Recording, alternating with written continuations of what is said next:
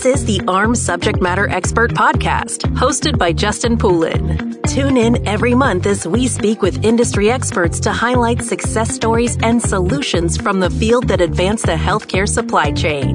And now, Justin Poulin with this month's expert. Justin Poulin from Power Supply here live at AHRMM 23 in Orlando, speaking with Susan Morris, Director of Supply Chain Management at MedStar Montgomery Medical Center. And Susan, it's great to see you here. This is such a wonderful event. And you and I were just talking as we were getting ready to sit down about how great it is to recharge your battery at these annual conferences with AHRMM. How's it been so far for you? Oh, you're absolutely right. This is this is my favorite conference by far. I am connecting with people that do exactly what I do. It's healthcare supply chain. I'm networking with new colleagues and old friends and I I was so tired and burnout before I left for the conference. It was like, oh, I just don't know if I can do this. And even just yesterday, you know, last night at the welcome reception and then today with the sessions, it's just, I can feel my battery getting level getting higher. You know, the recharge is, is working and I just find so much value here. I just really enjoy this a lot. It means so much to come. It really does. And I, I feel like we used to get a little bit of, uh, I don't know, a breather in the summer. I wouldn't say a break, but I yeah. feel like we used to have a little bit of a breather, and that's just not the case anymore. No, it's not. We're on a July to June fiscal year, and starting even last July, at the beginning of our fiscal year last year, our patient census never really dropped, and it has stayed high, and we've hit numbers that we never expected. Acuity has been high, OR case volumes are going up, and you're right. It's just been one thing right after another, and it's been you know back orders, and it's been scrambling to meet the latest need, whatever that is. The good news is the COVID numbers have gone down, so you know we're having less of those critical types of patients in the hospital. But we aren't getting that break. We're not getting a relief. You know, just a little bit of a pause would be nice once in a while, and we're just not seeing that. Yeah, I, I used to feel like maybe some of the strategic initiatives would pause, and that's where the breather would come over the summer. Was maybe like implementations. But to your point, with like back orders and everything, they're just the numbers. It's a numbers game. It's the activity on a day to day basis that's critical to that 24 to 48 hours, I think, that is maintaining that momentum like never before. Yeah, and to your point, there are lots of implementations. There were lots of projects that were put on hold over the last few years because of other crises that needed attention. And we're all tired of talking about COVID, but that really stopped a lot of critical movement forward. And now we're trying to play catch up on all of that. So yeah, you know, we're just not getting that break. But, and I think staffing's an issue for a lot of places too. And in my case, I do have a pretty stable team. I have had a few gaps, but you know, my team is finally starting to take PTO and things like that, which is great. And they need that. But when you're very lean, it also puts a little bit of stress on everybody else that's left behind. So, but I'm glad they're taking the time off because they need to recharge too. Yeah. Well, I mean, a great theme would be recharging at these conferences for yeah. sure. And, so I don't know how to segue the best, but you have recently gone on this journey to magnet status. And, you know, that there's a lot that's involved in that. And we, we could probably make a podcast series, you know, of its own just on that conversation. We're going to be focusing on a project you worked on with a two bin process. So we'll be highlighting that. But, but I do want to just set the table on that journey to magnet status you know, from a high level, what does that all involve? And especially from, I realize it's not just supply chain, but does it bring you closer to different departments? Like, how does that, as a whole organizational effort, look? What does that look like? Right. And that kind of goes back to the implementations we were talking about before.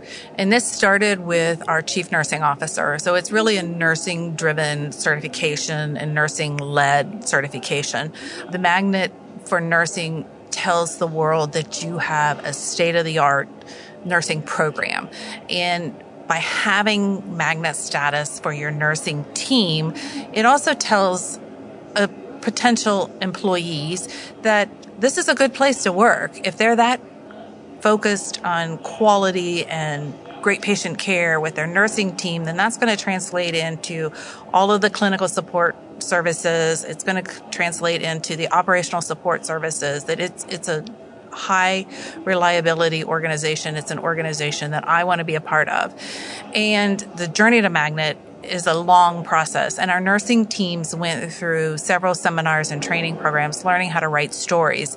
So it's not like learning how to write a story like you did in seventh grade where you've got to have like a subject and, you know, and you got to reach the, the climax of the story and then wrap it all up. You've got to have data. You've got to have proof. You've got to have information and graphs and, and stuff that support the projects that you did, if you will, or, or the initiatives that you undertook that improved patient care. So it's, I can't just say I did a great job on XYZ and our patients are happier. It's like, okay, prove it. So what's, where's the data behind it? So it's very in depth. The nursing team got a crash course in like thesis writing. I bet they love that. oh yeah, they did. And the rewrites over and over again. And they sent those off to be reviewed by the certifying body. And they had a couple more that they got back to have to do some edits on and a little bit of rewrite, but not as many as most organizations do. So now we're at the point where we're looking for our survey, if you will, which the way I understand it is by the time they come and survey your organization, that's more of a formality. They've already decided that you meet all the criteria to be a magnet hospital. And then once they've done their on-site survey, they'll get the certification and we'll have a nice big party and lots of celebrations and everything but those stories come from all over the hospital.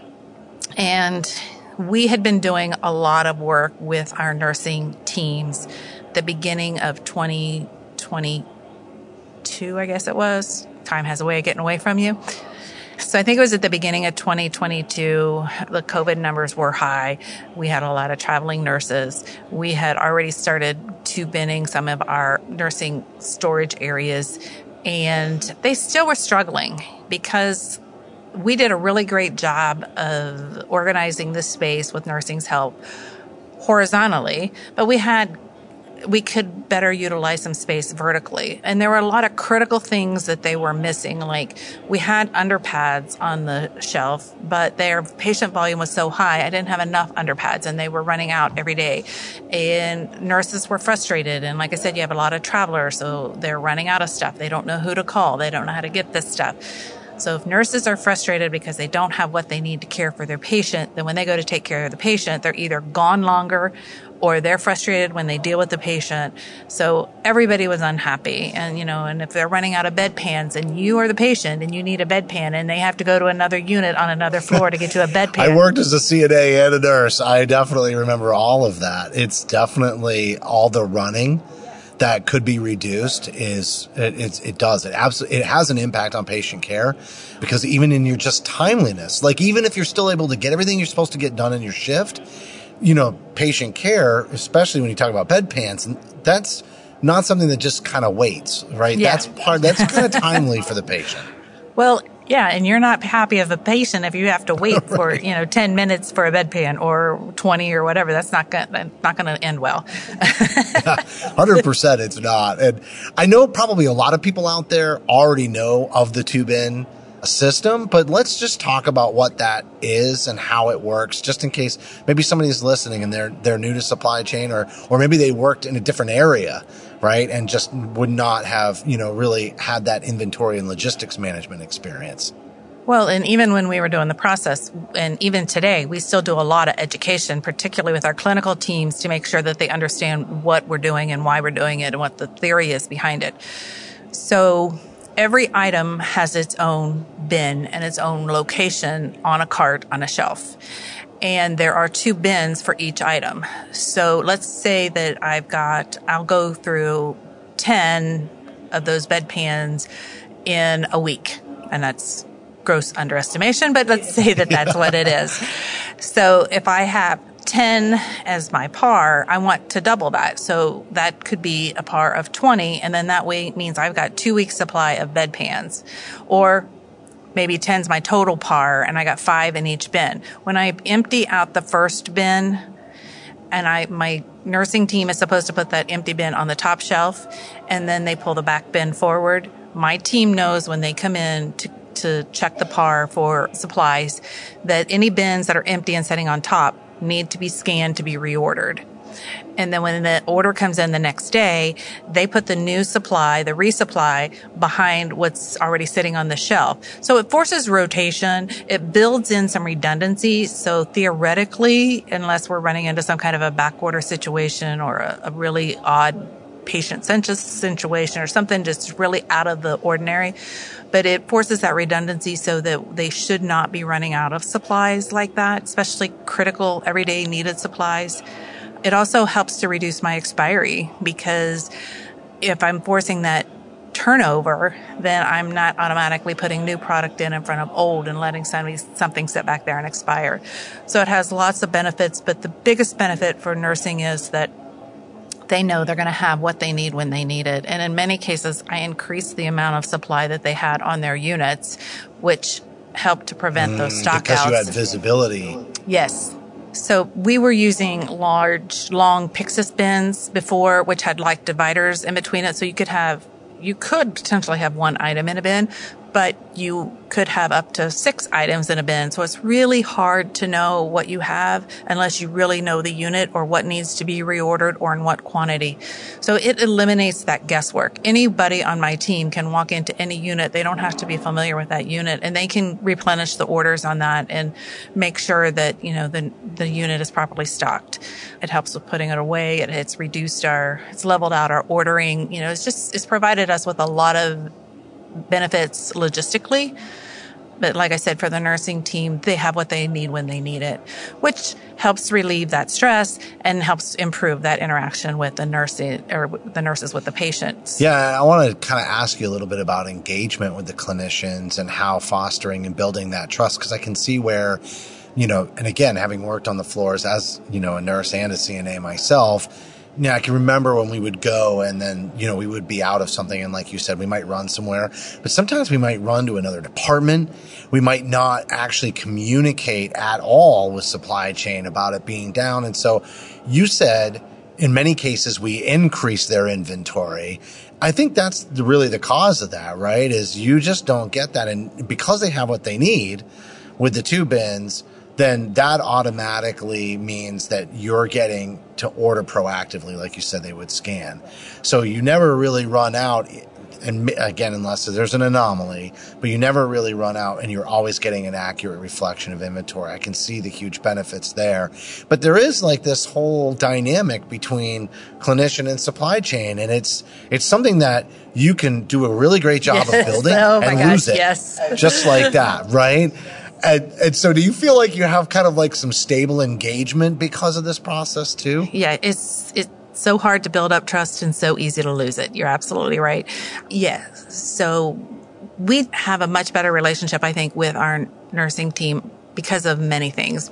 In doing these projects, we were on the units a lot. We spent a lot of hours on the units. We got nurses engaged before we even brought up the new carts to the unit and swapped out product because we wanted to make sure that we had the right products, that we had the right quantity because data only tells so much. You know, in healthcare, we'll have, especially in places like the OR or ICU or the ED, you have to have certain items. You may not use it ever.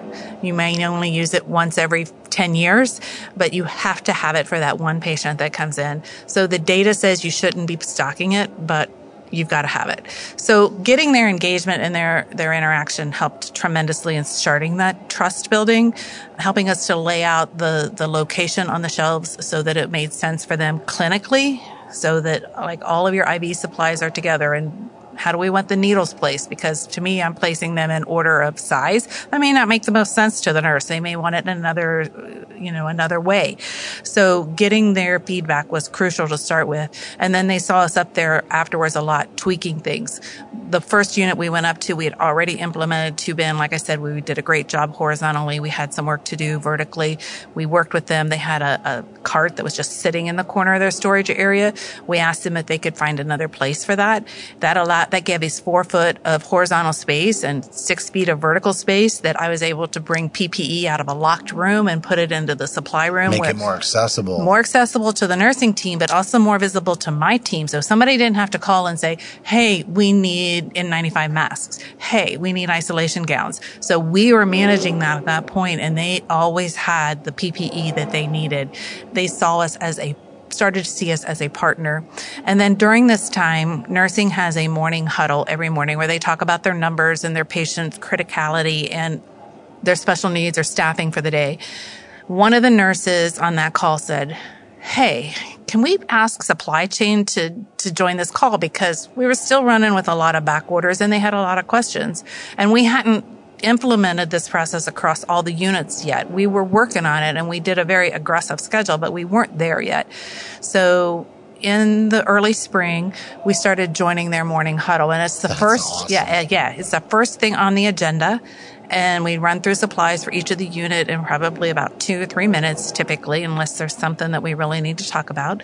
So we go through each unit what are their supply needs what are they missing what you know.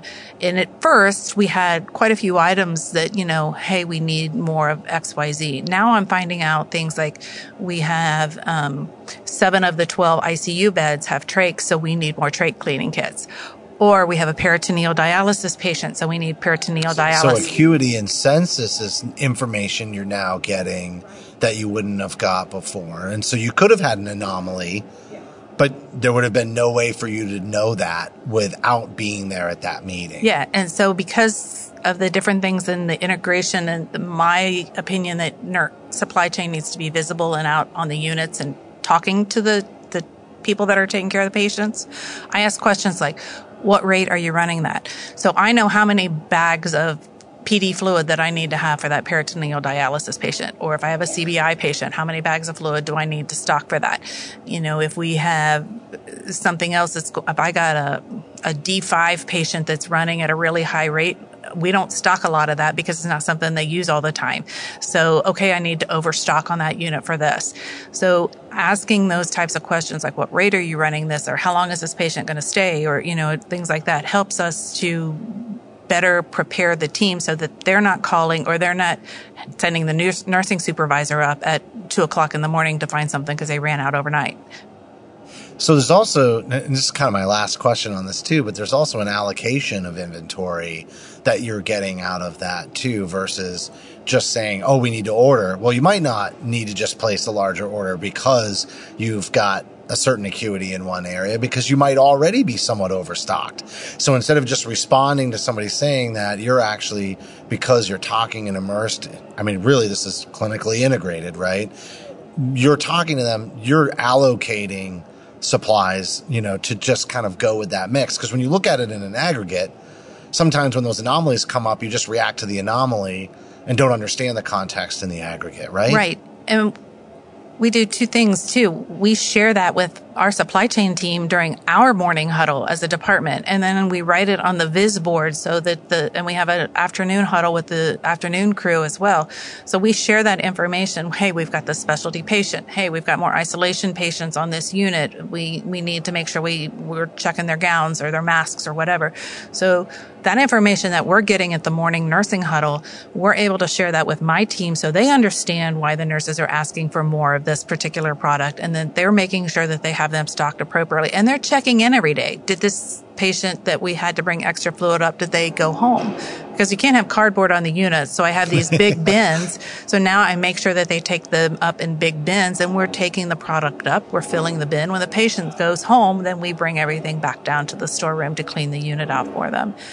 And the one thing I forgot to mention about the nursing huddle in the morning, we also have a chance to share with nurses things that we're struggling with. So if there is a product on back order, if we're bringing in a sub, any kind of product issues that we're seeing on our end, we can tell them about. And sometimes we, if we can get the information from our vendor partners in advance, we're not being reactive. We're letting them know in advance that this is an issue that, that we're dealing with. So they're not caught off guard and they can share that with their teams and their huddles as well. That's really important, especially for leadership, because you're talking about staying engaged with the clinicians and maintaining that relationship. But also, speaking as somebody who's been in a leadership position as a clinician, it might feel, you know, to to the leader, the clinical leader, that this really isn't their responsibility. But this is where the finger pointing comes from is what I'm getting at is that at the same time, they can lose their staff for those reasons because the staff go to their leadership clinically and say, this is an issue. And then if they feel like it's not addressed, then all of a sudden, you know, even their own, you know, nursing leadership loses them.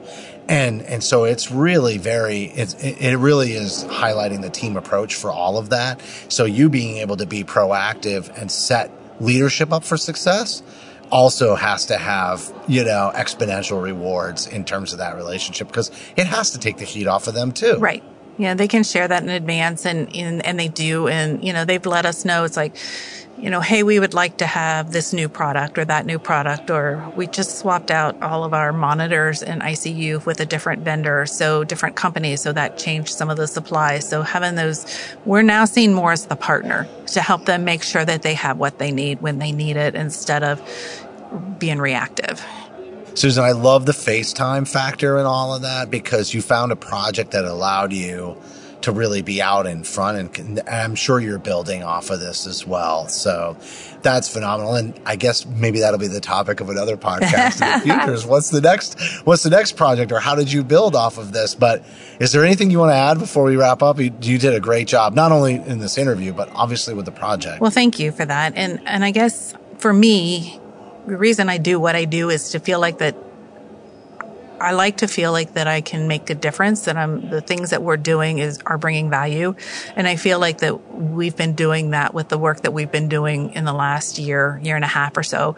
Nurses have told me that they really, that things are really different since I got there. And they said for the better, you know, they're like, you can't leave. And I'm like, well, everybody leaves eventually. I'm not going to be here forever, but thank you. But, you know, and I think that that's that's probably the most rewarding that they feel like that we are part of the team now and that we're not just somebody there to make their life miserable.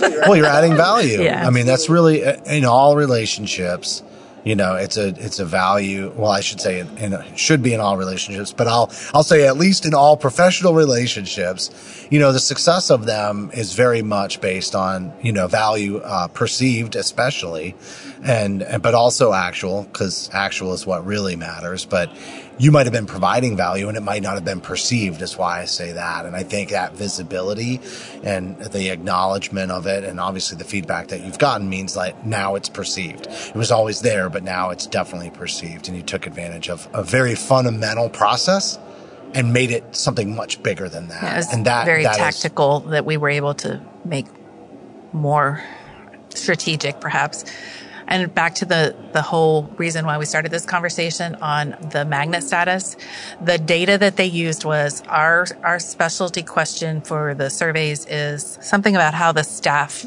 served you you know, and those scores went up.